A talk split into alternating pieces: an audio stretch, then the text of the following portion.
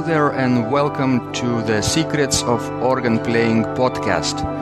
I'm your host, Vidas Pinkevičius.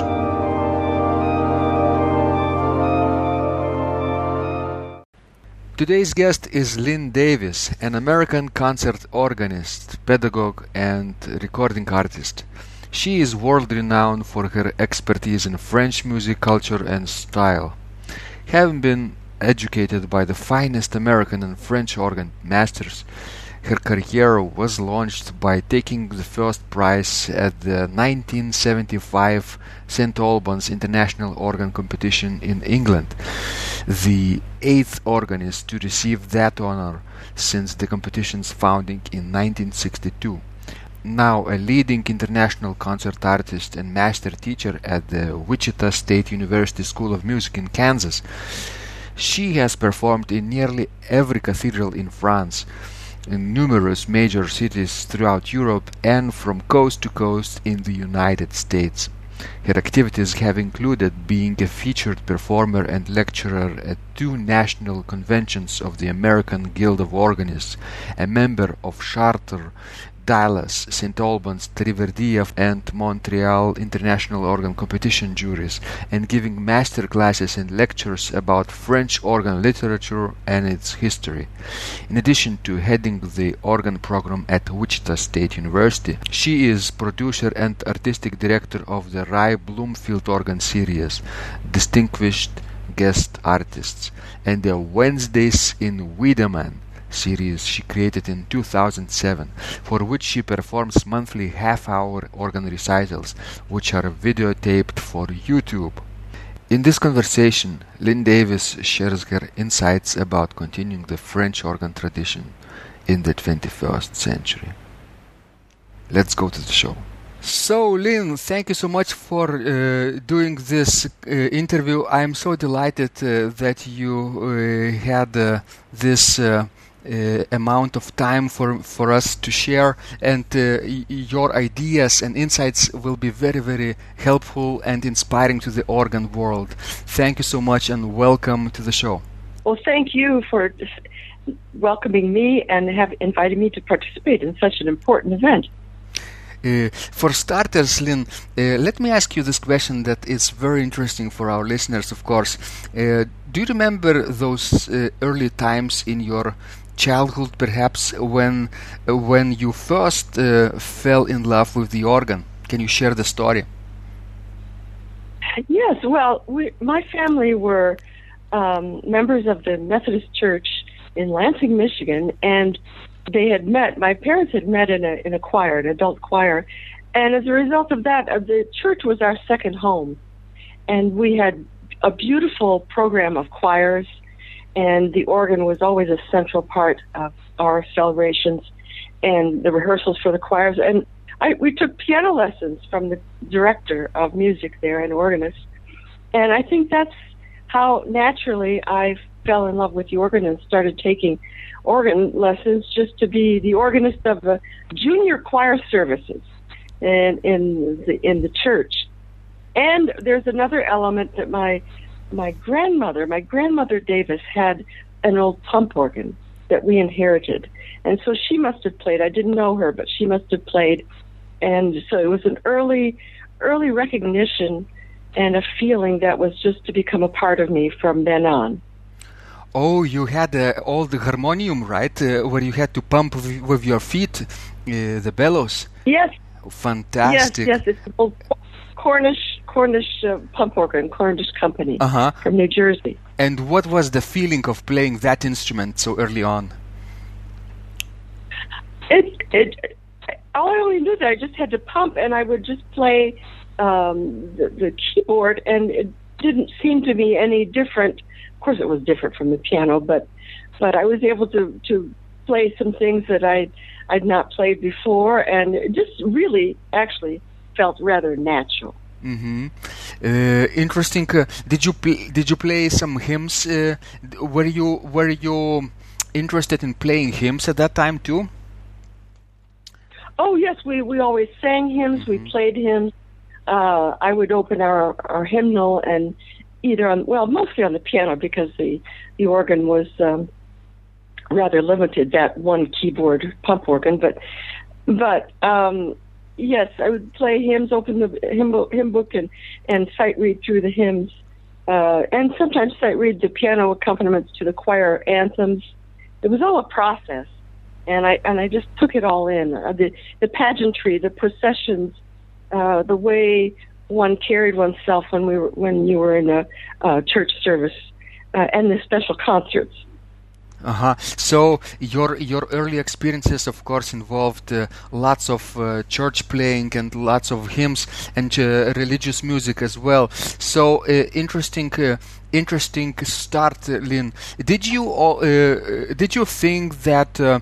you will be were going to be an organist right away did did you start to think about the, your organist career right away I didn't think about a career, but I only knew that from age 13 on that I wouldn't do anything else. There was no question about my going to college uh, and and taking up another subject. It was just a given. It was a natural feeling that I was going forward in the organ world on the organ as an instrument uh, right from the very beginning. Mm-hmm. Did you have any other instrument I- interests besides music? For example, were you interested in, uh, let's say, um, some, some some kind of sport activity or any other activity that y- early t- teenagers usually have? Well, I I I enjoyed singing, and for that I was uh, again at the church in choirs, and I conserve a love of, of singing and uh, if I had, I would have loved to be uh, an opera singer, mm-hmm. to be able to act and sing at the same time. So singing was always a part of what we all did, and I did sports like everybody else in high school, junior high and high school, but but mainly I had to practice, and I would go down to the church perhaps before uh, junior choir service and practice uh, on the organ then uh, I really didn't do uh, so much else except acting in the school plays and then singing in the choirs. Those were my two main main activities, other than than just practicing and playing the organ. Mm-hmm. So what happened later when you when you uh, when you sp- uh, started studying organ performance at the University of Michigan? Well, I had already started at the church then, and mm-hmm. and I decided to go to the Ann Arbor at the University of Michigan and enroll in the organ program. and that was just a continuation. We had to choose one of the professors. Mine was Robert Clark at the time, and uh, then started the learning of of organ works, Bach, and, and knowing all the different periods of of organ of organ works, and trying to figure out which type type of of composer feeling of music that I that I liked the best. Mm-hmm, mm-hmm. Of course, um, that happened quite a quite a long time ago. But perhaps you remember, Lynn, what was the first organ piece that you played? The first real organ repertoire composition that you started to learn? Oh, oh, you know, I remember um, trying to play on that little my grandmother's um, pump organ, the toccata in D minor. uh huh. Uh huh. Of course, it wasn't. It wasn't with pedals, but it was something that I wanted to be able to not only just hear, but to try to play. Um, and then, well, you know, my first organ lessons were on a Hammond organ, a, a full church Hammond organ in the chapel of the church where my parents were married, and that's where my first organ lessons were. So the first organ pieces were were Orgelbüchlein, mm-hmm. um, preludes, chorale preludes. But I do remember the Suite Gothique by Boëllmann, mm-hmm. Leon Boëllmann, that I that I worked on and, and had to play in church uh, for my organ organ professor, organ teacher. Mm-hmm. So organ- and then at the university, and at the university, that was a prelude and fugue in A minor, uh, by Bach, and well, actually, the first one was and Fugue in G major. Uh-huh. That was one. And we always had to memorize our our pieces. Uh, G major from the eight little preludes, or The the long one. Oh no, no, it, the long one. The long one. Oh, 541, right? Uh, BWV I, number. I, I suppose so. Yeah, Mhm. da. Yes, yes, yes. Fantastic piece. Yes. Wow, that's a quite a virtuoso piece. And uh, uh, when you were talking about uh, organ uh, preludes, chorale preludes from Orgelbüchlein by Bach, that's not a very easy place to start, don't you think? Well, that's true, but you have to choose. Uh-huh. If you choose wisely in the, and I think the ones I worked on, especially, were ornamented chorale preludes, Mhm. and the ones that uh, distinctly are are easier than the more contrapuntal allophonic ones. True, true, yes. And then uh, after your studies uh, at the University of Michigan, you moved to France, right, w- to study with the great French masters. Uh, can you can you share a little bit uh, of your experience in France too? Yes, well, I I went directly after graduating from the University of Michigan, and it was to have spent one year with Marie Claire Alain. Uh, it was something Americans did quite often in that time, and we'd go over for a year or so. There wasn't the media, the internet that we have nowadays that makes the world so such a smaller one. And true, there were a lot of very fine organ masters in all over Europe. Uh, in in Paris, you had Langlais, Litaize, Jouiflet, Messiaen, uh, and to name some of the composer organists, but Mhm. but the ones who just performed, uh, Marchal, Marie Claire Alain, and then Isoir Chapuis. This it was very a very very rich time.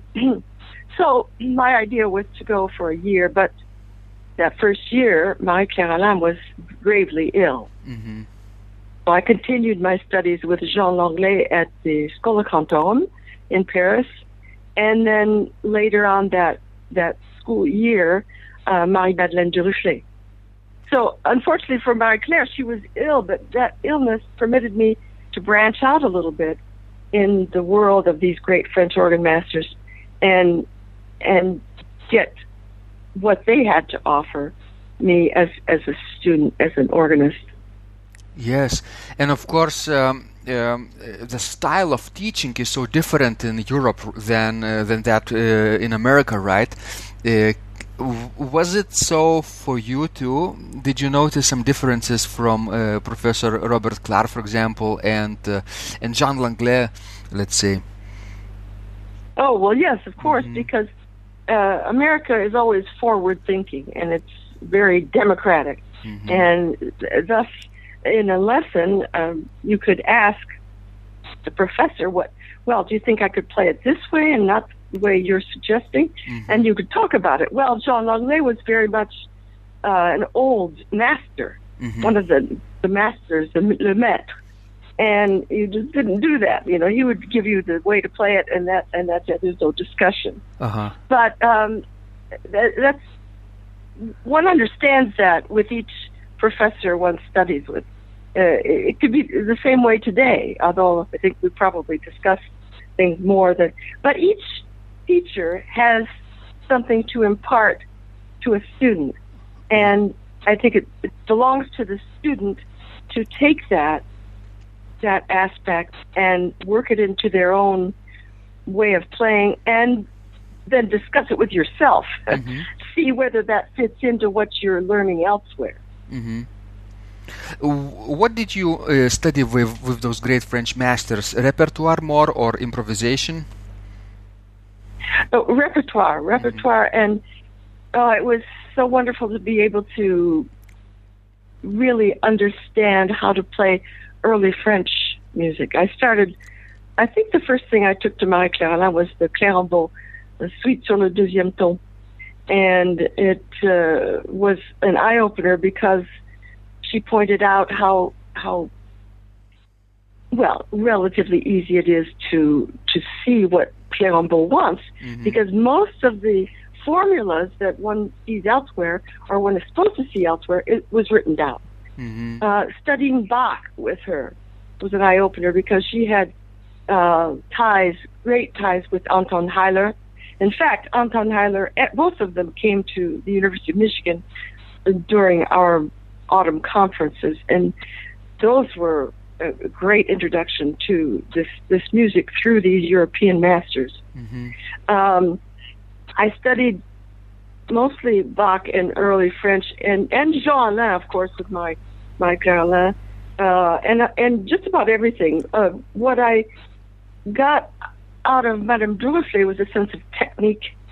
Uh, she sent me to this little old piano teacher, Mademoiselle Nicolas, to finally get my technique in my muscles and my hands uh, corrected and, and underway, because there was something missing. Mm-hmm. I studied uh, a lot of uh, Franck, César Franck, Liszt, uh, romantic music, um, and French, and of course Duruflé with Madame Duruflé, and a little bit with with Maurice Duruflé, who with whom I had lessons on some front pieces. Mm-hmm, mm-hmm. Uh, you mentioned your experience with Jean Langlais, and uh, can you remember? Um, uh, your your your studies a little bit uh, with Marie Claire Alain too. Uh, how how she was different from Jean Langlais? Well, first of all, it wasn't exactly the same generation. Mm-hmm. He he knew a little bit her brother, and she was a performer. She she was uh, that was and she had performed everywhere, uh, practically in the world, and in that manner she gave us uh, performing tips, mm-hmm. uh, how to press a piston, where to press a piston, making up a registration. What I can see in, in, in most of my uh, scores, I have her writing the, the, the registration out at the very beginning, especially in the French organ, classic classical music. Mm-hmm. What should be there? Uh, and some, and when there weren't so many sequencers, a series of combinations, then you'd have to rely on, oh, I don't know, five, six, six, eight, maybe eight combinations. So there was the art of going through those eight and maybe coming back to one, right? And maybe coming back to two uh, that was the art that uh, that I learned from her, um, much more than than technique. Mm-hmm. But but registration certainly was very was a very big part of it. Mm-hmm. Thinking, uh, in other words, thinking quite economically about registration changes, right? Uh, instead of uh, changing pistons all the time and uh, sequencers, you you need to rely only on a certain number, like eight eight combinations, right? Right, mm-hmm. right, and and of course, then there's there are the organs, the historical organs, and even modern ones that don't have combinations at all. Mm-hmm. That's the historical um, aspect of, of these organs, and so there would be the extreme um, use of just as as little as possible, which is a good way of understanding registration, especially if you're playing Baroque music because then they couldn't change every measure or every or every section using the divisions of the organ. Mm-hmm. That was another way, and we would we our we as students went with her to Haarlem. We went with her to Poitiers. Um, she knew organs in the United States, uh, all and over all over Europe, so she could tell us what to expect. Mm-hmm.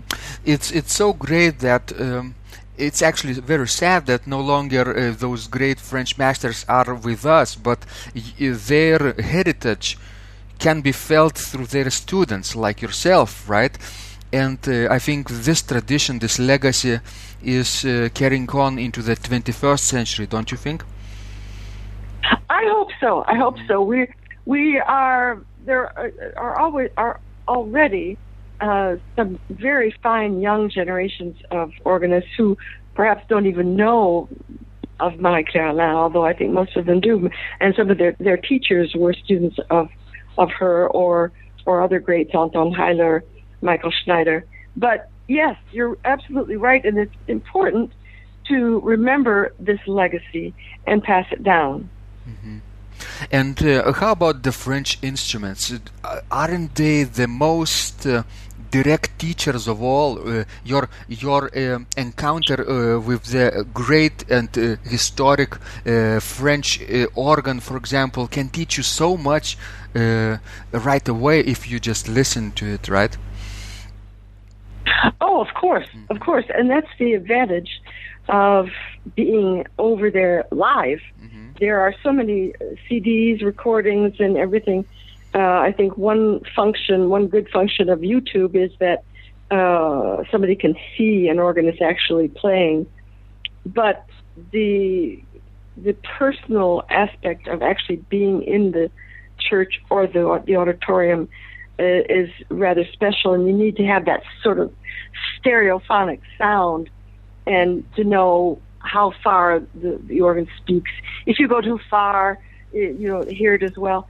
And, and just to sit down and pull out stop by stop. And to be so surprised and just put, pulling out a principle or montre eight on the, the Saint Etienne organ, the Cavaillé-Coll organ at Saint Etienne in Caen.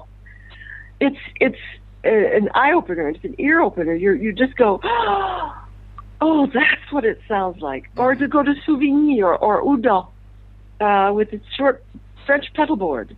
Uh, feeling those, feeling and hearing those sounds underneath your fingertips and then releasing a chord and hearing the the reverberation going far, far, far away. Right. It's it's precious. Yes. Um, do you remember what was the first organ in in Paris that you encountered yourself? The the first organ in Paris mm-hmm. That I played myself. Yes. I, that that's a very good question because I don't really remember. I know we went to Sainte Clotilde uh, quite a bit with Langlais on Sunday mornings, but as far as a um, concert, I think it may have been at Saint Thomas d'Aquin that has a very fine Schwenkedel mm-hmm. that over the years has been restored, and it's a very fine organ to play Bach on. In fact, I played the 18 Leipzig chorales on that organ in, a, in an evening concert. Uh, so I do remember that very, very well. Mm-hmm. And then Notre Dame. Right. You mentioned, uh, of course, a little bit uh, earlier uh, YouTube and uh, how easy it is to get uh, get to know those French organs today, right? just from recordings and videos um, there is another uh, way to do this uh, those virtual organs uh, where they have samplers of, of various historical and important instruments from all over the world.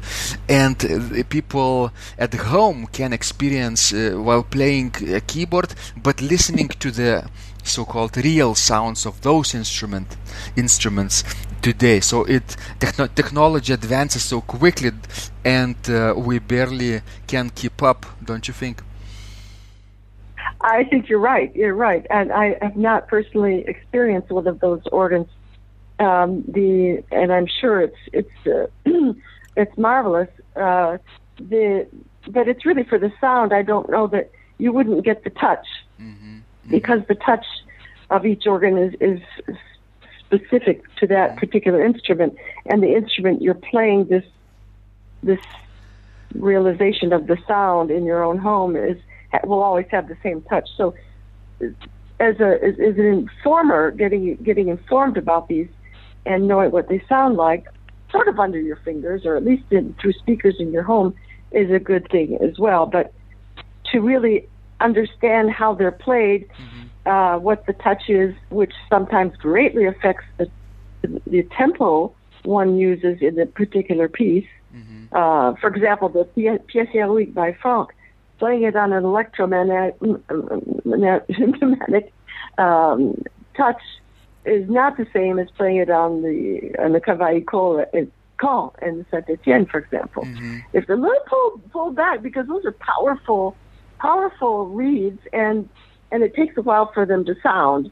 Uh, so it's uh, you know it, it, it, the best experience is to be in the place and to play the organ. Of course. And believe me, that mm-hmm. stays with you. It stays with you, and you learn from that. And then seeing on YouTube, then then the other organ that becomes more more evident. Mm-hmm. Of course, you're right, uh, Lynn. Because when you, whenever you go to that church uh, live, right, you not only experience the touch and the mechanics of the organ and the depression and the the the uh, the the quality of the uh, other mechanical things and features, right? But you also remember that smell old uh, of of old uh, historical building. Don't all historical buildings have a special kind of smell? Do you remember in in Paris, for example? Oh, yes. Mm-hmm. And yes, it's very that's, precious that's, that's, that's, feeling. That's a very wonderful uh, thing to bring up. I I've not you know, thought of that as such, but of course it's part of the experience. Mm-hmm. It's it's the old wood. It's the the, the, the musty musty smell of going up a, a winding staircase up to the organ loft. Um, there's dust maybe all over. The um, the church perhaps smells of incense, and um, the lofty ceilings contribute to just thinking that there's so much space and so and our music goes way up almost to the heavens. It, yes, it's like when I go to Paris in the fall Mm-hmm. because that was the first time I really went in 72. That, that's when I went to study, 72 in September. And this, every September, October, Paris has a specific smell at that time. It's the beginning of autumn. Mm-hmm. And those, it's like a perfume. Uh, you can always smell something, and the smells of different organs. I hadn't, hadn't thought of it that way, but Mm-hmm. you're you're right. That that does contribute too.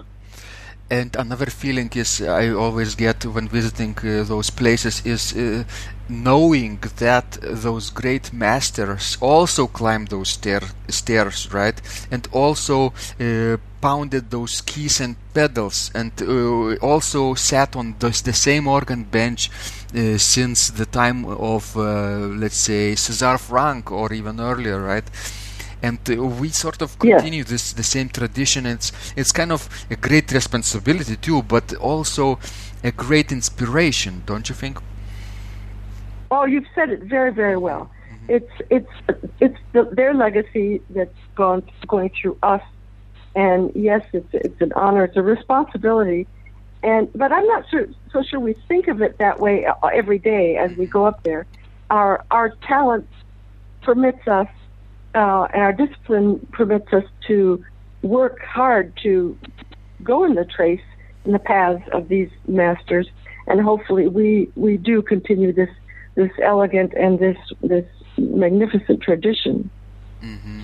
right and Lynn, I know uh, your career, organist career, was launched by taking first prize at the prestigious St. Albans International Organ Competition, right? Um, Yes. Do you remember those uh, also early days um, uh, in your career? What was the feeling uh, to participate in such a prestigious event for the first time? Well, I, I had gone um, two years before that Uh huh. uh, in '73 and participated, but it was such, and I was only in, I'd been in France for a year, and it was so wonderful to be in an English-speaking country because my French was good, but not that good yet, and to be back with uh, Anglo-Saxons and this wonderful festival hmm of not only organ competition but choirs, uh, concerts with other instruments, but and and organists, meeting the members of the jury, meeting other student organists, comp- competitors. It was a, a whole experience that was delightful and informing and in a beautiful historical place. And of course, the the time uh, when I did win in in '75 was the same way. Such such a hustle and bustle of activity and musical things and and non-musical. We had uh, the the original King's Singers sing for one of our late night receptions. Uh, they were always scheduling luncheons, dinners, receptions, um, and and concerts when where there were concert goers from the town, from England, who would come religiously and and hear everybody play, and of course note down what the competitors did. Uh, it was very inspirational, as you used that word before. Inspirational and fun, a lot of fun. Of course, when we go to those events, not only to competitions but festivals and uh, let's say conferences and conventions, we all feel like like uh, it's the center of of organ activity in the world uh, at that time and place, right? Uh, because yes. so many great minds gather around us, right? And we are taking part of this, and into this discussions happen all the time, uh, into late at night, right? So it's it's sort of uh, um, inspires people into to, to be and become greater than they can even dream of, right? Um, was was a similar experience uh, uh, for you too uh, there too? Oh, I, I totally agree. I think it's a coming together of great minds, like like minds in the same profession, and I think that's essentially the reason one has conventions in in any uh, way of life or, or profession.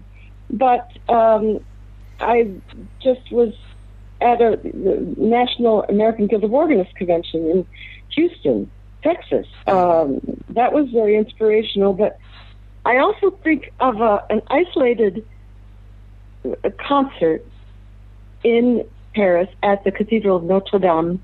It was to celebrate the um, the birth date of uh, Pierre Cochereau. Mm-hmm. And there were so many organists from everywhere, from America, from England, uh, from Europe, from France, and, and organ builders. I saw so many of my friends and colleagues that that was, it was actually very heartwarming. And to be all together for just a very short time in that beautiful cathedral uh, in memory of and honoring the memory of Pierre Cochereau. Uh, it happened to be that that circumstance was was quite inspiring. I often think back to that and think back to the faces of people I'd see come up to me and say hello. oh, I haven't seen you for years. That's it, our profession is a very solitary profession, obviously, because we work up in the organ loft. We we play for masses. We practice for concerts. We, it, we we're our ensemble is the organ. We're the, we're the director. We're the conductor of the organ or of a, the choir, the great choir, if we want to of the organ as a, choir as well. So we don't often get to mingle with our our colleagues, and when that when that happens, it's supremely inspirational. Mm-hmm.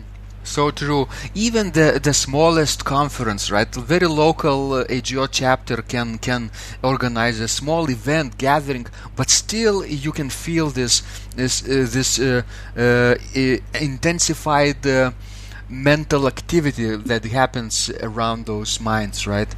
Um, yes, and we, we can't neglect that that thing. There were there were other things in Paris. Uh, Marie-Louise Langlais uh, did a, a, centenary seminar conference of the centenary of the death of César Franck, and brought together members of the Franck uh, descendants of the Franck family, and uh, other French masters who were still alive at the time, like André Fleury, Gaston Litaize. So yes, you're right, and even the smallest uh, our pipe organ encounter last year here at Wichita State University uh, with um, young people up to, up to the age of 19. Uh, we had a great group, and and yes, you're right. And Lynn, um, if you remember those times uh, when you competed in England for uh, for St Albans uh, competition, uh, how different is it preparation for competition and preparation for organ recital or series of organ recitals for you? Or is it uh, very similar well, still? well at the time i don't think that i was well it, it, you have to get it right the first time and and some people excuse me some people uh, are very good at that and are able to perform for not an audience but for a jury. And mm-hmm. performing for a jury is not the same as performing for an audience. Mm-hmm. Audience members are are not all musicians. They're not they're not all necessarily organ lovers. It could be your family. Mm-hmm. They'll cheer you on, uh, and you have that feeling and mentality and that inspiration of the moment. Mm-hmm and which can which can mean that you can it could include some mistakes or or the registration might go wrong, but you you don't have the droit à l'erreur. You don't have the right to make a mistake uh, in in the competition. So Mhm. so it's a more difficult thing for those of us who like live performances. And I must admit that I I do like live performances and recordings of of of myself rather than than going through the recording process. Mm-hmm, mm-hmm, mm-hmm. And of course, um, the recording process, of course, is so different because you can take uh, many takes, right? Make uh, many takes and uh, cut and paste uh, various materials, uh, pieces or episodes of your organ repertoire. Do you, are you practicing uh, recording um, uh, in in large episodes, or do you seek perfection after perfection and uh, glue very small episodes together? I don't do much recording for records for CDs. Everything I've done, all my concerts, recitals at univer- uh, the Wichita State University, have been recorded live, hmm and um, so I don't really. If there are mistakes, there are mistakes. hmm And what I would love to do is make a compilation of Lynn Davis live. hmm That's what I think is the most real and genuine uh, way of presenting music to the public. I think there's a um, it becomes too aseptic or too clean, uh, which uh, now sometimes you can play something through without any mistakes at all, and then of course you get you get the uh, the complete uh, sweep of the piece in that matter manner. hmm hmm Uh, fantastic idea to to to perform uh, and uh, to focus on live live performances more than on edited recordings right?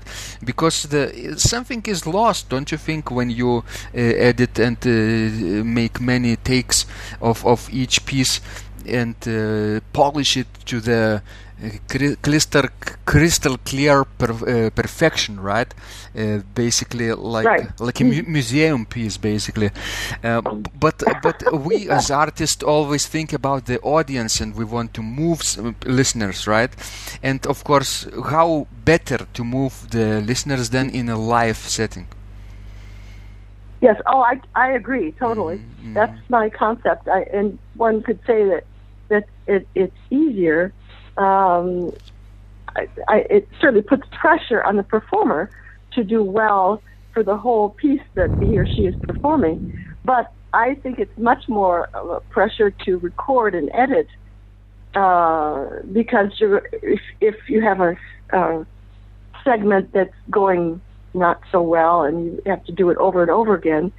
Uh, not saying you can't get the same feeling and present the same emotion, but it's it's a lot of pressure. So I don't usually put myself to through that type of pressure so much. I I would prefer to put out uh, Lynn Davis live recordings so that, that that's that's what you get. If there are some mistakes, well, how interesting. Maybe you know that's that's what we're we're human. Even orchestras make mistakes. Yes, uh, and it, it shows you that it shows that a performer is not a robot, right? It's a human, a Yes. real person, a vulnerable person, open to criticism, perhaps to constructive criticism, and uh, and is not a demigod, so to say, right? Uh, sometimes can be uh, flawless performances. I don't deny it, but but uh, more important is probably the the impact you make from from your your recitals to real human beings uh, who are sitting right there uh, and listening to you. That's right. And furthermore, uh, the younger generation of, of organists we have is is very bright and very, very wonderful. Um, there is a, a an accent on technicality, tech technical, this technical aspect. They're very accomplished virtuosos, hmm and and but for any generation, it's a, it's the real question is style. hmm And that's something Jean Langlais told me. He told somebody else.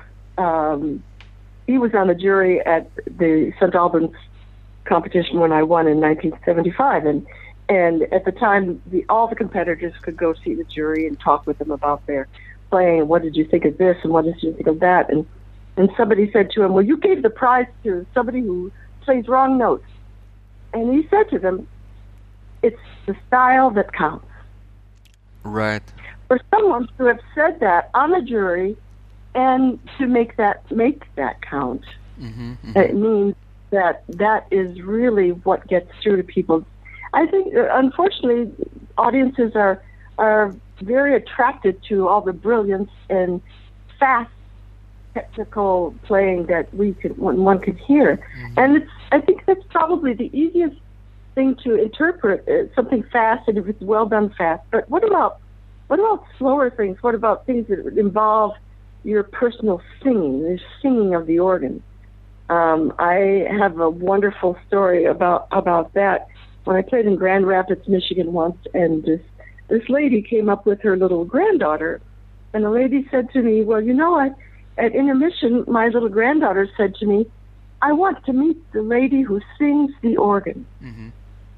That is the most wonderful compliment that anybody has ever given me, and it says what people feel Exactly. and what we should strive for in our in playing this wind instrument. Mm-hmm. And if techni- technical fast things come along, that's great too.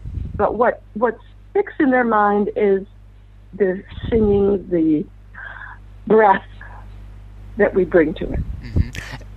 and uh, of course, not every listener is a you know expert and professional in at this, but everybody has ears, don't you think? Yes, and feelings. They can feel.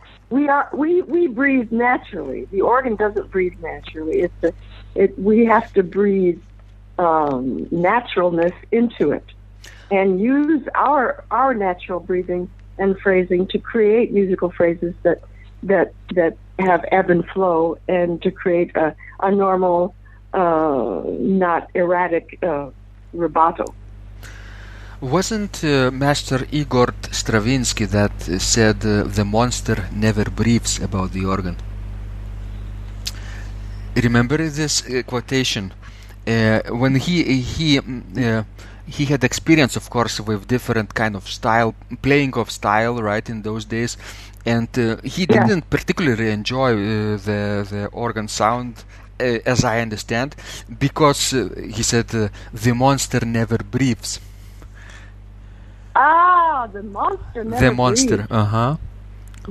Well, that means he didn't re- encounter organists who knew how to breathe. Exactly. Exactly. Um, yeah, I think this is this is the thing with some of our famous composers, Debussy uh, among them, um, Fauré, who was an organist himself, who never really wrote compositions for the organ. I can't I understand why Fauré didn't, but but because they may have lived in a time where the organists of their time didn't really know how to make the organ breathe, and uh, that's a very good point to bring up. hmm Because, because um, many things were played legato at those days, right? Not not extensively legato, but um, systematically maybe legato, and uh, and that sometimes really interferes with breathing. Um, Well, yes, but um, and to that one can easily say, well, would a singer be able to sing that long without Right. taking a breath? Right. But of course, the Uh, great masters uh, from France that you encountered had their own opinion about breathing, right? Can you remember how, for example, um, uh, Madame uh, Duruflé related the issue of breathing and, and the playing on the organ? I, excuse me, I um, I, I don't recall Uh-huh. uh, really. I, I, I don't recall her talking about breathing. I, I'm I'm not sure how I integrated that into my into my playing, if not just taking voice lessons myself and being a singer. Uh huh. Um, I think it's it was more with uh, um, a specific a specifically oriented rubato within a phrase, and it's in using César Franck as and his very singing phrases as a model. Yeah. Especially when you use the the swell box going open and then closed. That really is is is and with in Jeanlin it's the same way. Mm-hmm. When you don't have a swell box, but but the music goes that way. Mm-hmm. It's a sort of little crescendo decrescendo in the way you play it. Mm-hmm. So I think it's a realization that an organist needs to come to to be able to to develop their own natural singing rubato. But Madame Duruflé, of course, was was one who understood the music of her husband and uh, and the, understood the music uh, that was very technically demanding, mm-hmm. such as Liszt and, and, and others. Right. Uh, I don't know of your experience, but uh, from my perspective, uh, people who come to the organ uh, who have been playing uh, piano first, right, for many years, and then later transfer to the organ, somehow uh, they miss on singing, uh, didn't sing that much in the past. Do you think that singing helps organists to develop this uh, sense of breathing, natural sense of breathing? Oh, it's essential. I think it's essential, and you can you can tell the organists, even very fine organists who who don't sing. I'm right. not saying they can't sing, but they don't sing because the the way they breathe or don't breathe is not is not natural. Mm-hmm. Uh, pianists pianists can be can become very good organists if they have a good organ teacher who says, "Look, uh, now you've got to take care of all the voices you you you're playing. You can't uh, relegate that to your your sustain pedal and hope that everything will will go through. You have to be responsible for." every voice that you're playing. Mm-hmm. And bringing in singing is is easy. I think nowadays in, in university settings, uh, taking a voice as a secondary instrument or just a semester really helps uh, to bring on the, the good sort of breathing that does that a singer does, mm-hmm. and which you can translate over onto your keyboard playing. Mm-hmm. I also uh, see singing uh, as an essential skill for the organist, and uh, uh, it doesn't hurt to really sing uh, each part that you're playing, right? Uh, soprano or tenor or, or, the bass or the alto in your organ compositions. That really, really puts your playing into a new perspective, don't you think? Oh, I, I agree. I agree totally. leaving out the alto, singing the alto in a in a in a part leaving out, well, I guess you can't sing the bass, but uh, maybe an octave or so above. But yes, that's that's a technique mm-hmm. uh, that one can use, and that those are things that Madame Duruflé uh, did teach teach me um, in, in order to practice practice something. And you can use piano techniques for for technical things um, to play octaves in in, in uh, Liszt or, or whatever. Mm-hmm. Uh, it's it's a generous sort of way of of bringing both keyboards, piano and organ together. Piano for the technical uh, things we need, and and organ for breathing. Mm-hmm, mm-hmm. So, Lynn, uh, I know uh, your your your undying love for the French organ music and the French tradition do you find uh, the organ at um, um, at Wichita State University School of Music, uh, um, so to say, uh, applicable or suitable for that repertoire too? Uh, or how do you accommodate those um, difficulties or challenges that uh, Marcussen style organ is uh, presenting for the French tradition? This is an organ whose, if I had um, uh, the responsibility of building a new organ or choosing a builder or finding a specification for a new organ, I would take this specification because it allows you to to play a variety of organ historical per- periods mm-hmm. in, in, a very satisfactory manner. Mm-hmm. Of course, the Baroque, of course, early French is very good. Uh, we have two uh, separate cornets and a, and a one single uh, dessus de cornet on the great, um, very fine reeds, uh, and it works beautifully for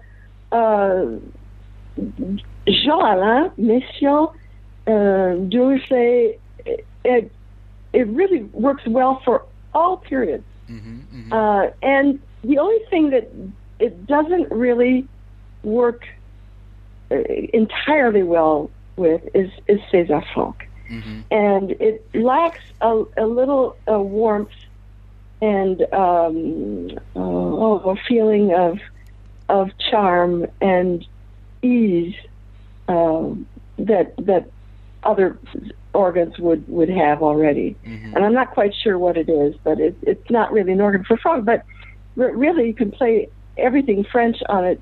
There's no problem. Mm-hmm. Right, but uh, even when we think about Franck, uh, we could uh, fantasize about um, if what would happen if Frank Franck had a, a, time machine and came to Wichita State University and encountered Marcussen organ there, right? And what what what kind of music did he, would he play, right? Still, it would be Franck probably some kind of accommodation of Franck uh, in that case. So so, but here we are in the 21st mm. century, and uh, and uh, somehow we managed to play even Franck. I know, even on that organ, right? Yes, and and that's what we always have to do. We have to adapt, mm-hmm. adapt to the organ we're playing, and it's not a, a, a tre- It's not treasonous to to modify some of the registrations that are are classic and are written down like in gold but we do have to adapt to the organs we are performing on. Uh, and in that case, we have to listen. If something seems too shrill, if there's a clairon four that's that's really too shrill, take it off. If if the organ, if the reeds on the organ we're performing on uh, aren't bright enough, add a little mixture. It's really uh, what how we can make the music sound its best and not how we think it should have sounded. Mm-hmm. And there are very easy technical fixes for that. Sometimes for sh- uh, harsh mixtures, if if if sometimes it's possible to take the entire texture one octave down, right, and you have more grandeur oh, yeah. and and uh, if the range allows, of course, uh, it's it's then it sounds entire Widor. Uh, toccata can sound like that on, on one octave lower and in very very satisfactory way Sometimes with Franck too. Ah, that's a very good. Yes, yes, mm-hmm. yes. Mm-hmm. Also very good, good to, to, be able to do. But what other instrumentalist has to do that on their on their instrument? Mm-hmm. What right. other instrument, uh, uh even voice, uh, flute, trumpet, violin, uh, piano? Who who has to make the most adaptable things to be able to uh, play our repertoire on any organ we encounter. Uh huh. Uh huh. We no, are, no we are one. supremely adaptable. Uh, uh, adaptable. No one. And, yeah, the answer is no one. no one, right. Only organists have to adapt that much because they encounter new instruments all the time, right? And uh, right. and and violinist travels with his or her own instrument. Piano, um, yes, piano are different, but um, not that much different, right? Uh, the the classical right. concert pianos around the world, whereas the organs each are unique. That's right. That's mm-hmm, right. Mm-hmm, mm-hmm.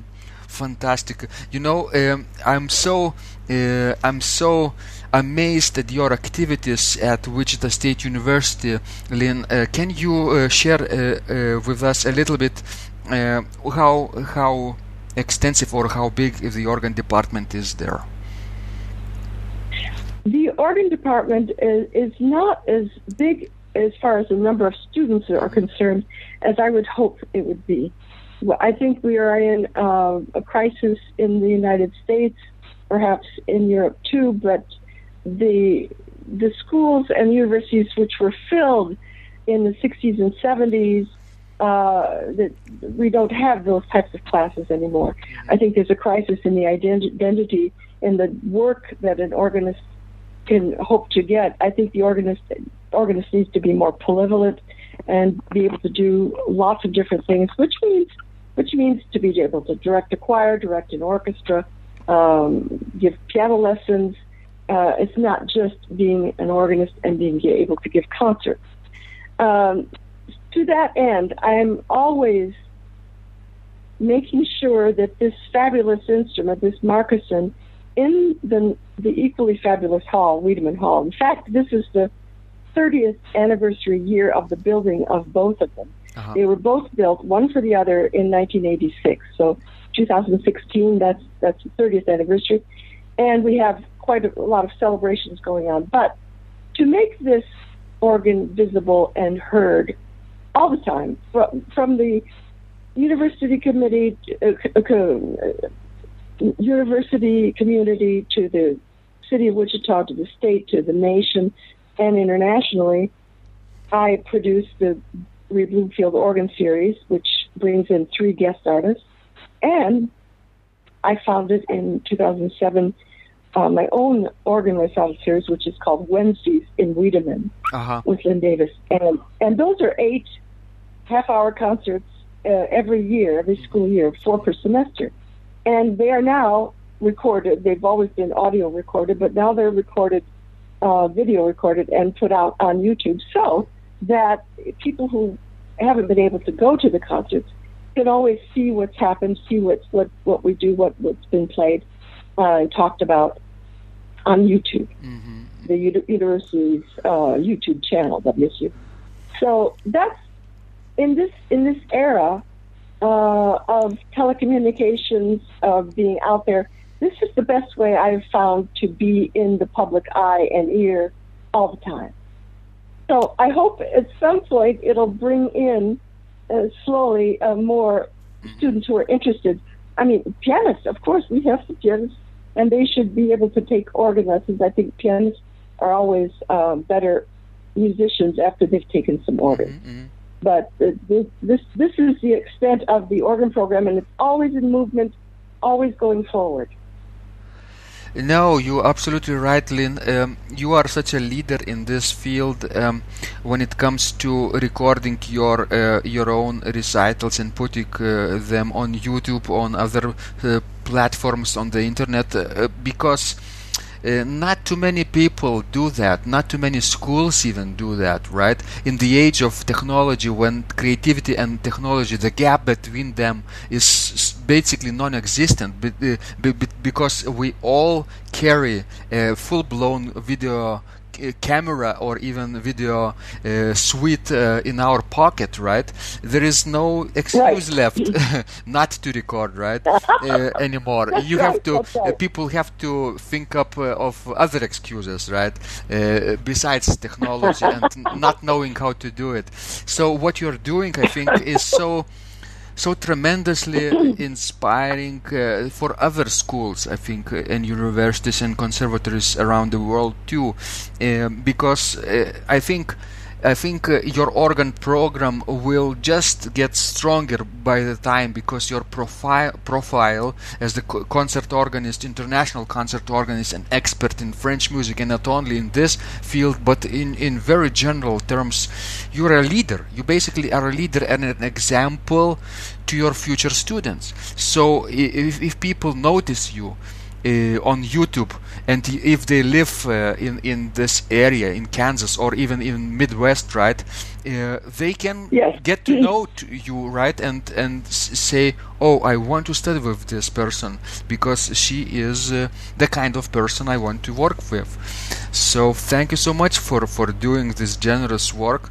I know it's not easy to play half-hour recitals every every every month. I myself play yeah. uh, every month uh, yes. full yes. full improvisation yes, recitals every month. So I know how how oh. it um, how it uh, is um, and um, uh, how uh, time consuming and but but you know the, the effort the effort is is much much worth it because in in in in the end your end listeners get feel uh, get full impact of your of your teaching of your insights because not only you play right? You demonstrate the instrument you talk about the program beforehand right? So that's what counts yes that's right. It, it, it's it's like a bulldozer effect. Mm-hmm, mm-hmm. you you don't really see the effects the positive effects of what you're doing but you keep on doing it. You keep on putting your passion before the the audience and letting them know that. And sooner or later, they'll feel that. And as far as students are concerned, you know, they they know that if they're in this area, they can always come and, and try the organ out. That's a first step. Mm-hmm. It's, it's it's the students who are already at the university who who hear the organ being played during the semester during concerts with orchestra or with choir and come and inquire about it. Want, want to take a semester of, of organ? That's that's how we get through, isn't it? Uh huh. Right. You are absolutely right, Lynn. Uh, I'm sure you had those experiences uh, when, when after your half-hour recital, right? Some students from your university comes up to you, being non-organ ma- majors, but says, "Oh, let me try out a few organ stops here, and then afterwards, can I study with you, uh, Dr. Lynn?" You know.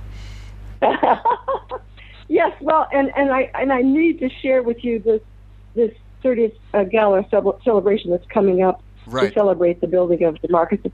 And, and this is uh, has been a dream of mine. You know, we have a College of Fine Arts with the School of Music, the School of Art and Design, and School of Performing Arts. Well, I had the idea to play as one of my works in because I'm doing this concert. I'll be one of the distinguished distinguished guest artists for this this full blown Rie Bloomfield organ series program. I'm going to perform the, the Trois Danses, the three dances by Jehan and the School of Performing Arts is going to choreograph it, and the School of Art and Design students are going to create sculptures to go along with this piece. So this is a real interdisciplinary action and movement that will involve a complete College of Fine Arts. And I'm exceedingly excited about this and uh, this venture that is going to be wonderful to, to take undertake. You know, Lynn, uh, that's what we need in this day and age uh, to think broadly outside the box how the organ can be presented to the public. You say mo- uh, interdisciplinary way, right? With art and organ yes. and literary uh, expositions and demonstrations. Uh, that's such a powerful. I uh, I even imagined multimedia, right? Is could be uh, part of this too, uh, definitely. Oh, of course, mm-hmm.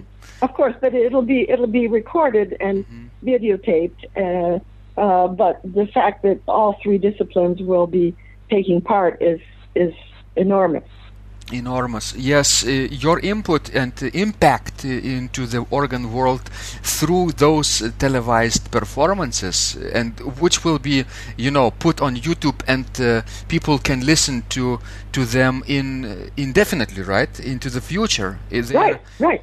Yes. that's what we call evergreen content you know. They never get older.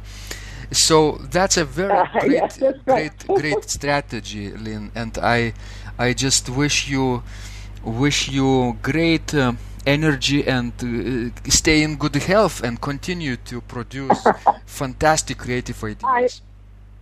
I, I thank you. That's that's the challenge. I think is to keep your energy up and to stay in good health. Uh, it's it's so exciting, but then you do have to take vitamins. right, right. So, Lynn, I'm conscious of our, our time, and uh, I, am feeling that uh, we're really uh, taking a virtual cup of cappuccino together, and we could be talking here for hours about the topics that we both love oh, and enjoy. But I think so too. But uh, yes. let, for closing, let me ask you one question that that is very interesting. Uh, uh, if if if you went back in time when you first started playing the organ, what would be the number one thing that you wish you knew back then? You, you mean in the world of organ or in uh, the way of playing the, the way of playing, perhaps, yes. That would have helped you back then, uh, made your life easier as an organist, or something, something you know now that would have been great to know in the past? Well, I, I, I wish I'd had um, adequate technical um, training uh-huh. before having to wait to go over to France and study with Madame, Madame Duruflé. Uh, I wish I'd had teachers who could have given me that skill already, so I didn't, I wouldn't have had it. Had to, well, I won't say waste time, but already be technically much more proficient than I was at that time. Mm-hmm. And then the second thing might be, might be, um, and it was only because I was in the States, a the sense of acoustics, playing the organ with uh, a big reverberation. I would have liked to have been able to uh, learn how to play with that that big reverberation rather than waiting till I was in my 30s or 40s. Mm-hmm, mm-hmm, mm-hmm. Te- technique and, and acoustics. so so that's a great advice for our organists who are uh, studying organ uh, today right uh, pay attention into building their technique and pay attention to how to deal with acoustics right very well said mm-hmm. yes right very well said so uh, for closing uh, lynn um, if you had a chance, uh, if we all uh, had a chance for a second life, would you choose an organist uh, profession one more time? Oh, no, I want to be an opera singer. You, you remember? I know. Yeah, yeah. well, I want to be an organist. Uh, yeah, sure. I think it, it's it's it's physically demanding, but I if I would just have a little a little spree of being an opera singer, I would have liked to be an opera singer. Uh-huh. I don't regret. I think I think being an organist makes you a very very sweet musician. Fine. And it's the and it's passionate. It's a, challenging to make the, the public know about this, and so that they can understand what it means to be an organist. Right. So, Lynn, of course, our listeners now are dying to know how they can find you and your work online. So, can you give them a link or a website uh, so that they can connect with you? Yes, well, my website, my personal website is www. Uh, dot Lynne Davis, L Y N N E Davis, dot net. And then going to the Wichita State University uh, internet link, uh, wichita dot, wichita.edu, and typing in their their YouTube channel, that's the WSU organ series on on the WSU dot wichita.edu site. Uh, they will find all the the um, videos and uh, of Wences Wiedemann and Bloomfield organ series. Mm-hmm. And then if, if if you forget all that, just like type in Lynne Davis organist I'm sure people will find you. Yeah, great. So, yeah. thank you so much, uh, Lynn, uh, for your time and generosity and inspiration for people around the world. If people from 89 countries will be listening to us, and and um, hopefully they each can get something out of our conversation, no matter uh, if we're talking about performance or registration. We talked about registration too, about the great French tradition, how you continue it into the 21st century, right? Into your technological uh, and um, interdisciplinary uh, advances and how to put the organ into more publical place and c- more cultural prominent place into the 21st century. Your all great endeavors are such a great tremendous inspiration. Thank you so much. Oh, thank you so much. I appreciate very, very much this opportunity to talk with you. It's been a great pleasure. Thank you so much. Continue producing great work worth doing. If you liked this conversation, I encourage you to visit my blog Secrets of Organ Playing at organduo.lt where you will find lots of insights, practical advice, and training for every area of organ playing. You can subscribe to this blog for free to get your daily dose of inspiration and to be the first to know when any of my future podcasts roll out. I hope to help you reach your dreams in organ playing. I'm Vidas Pinkevičius. Thanks for listening, and I'll catch you online really soon.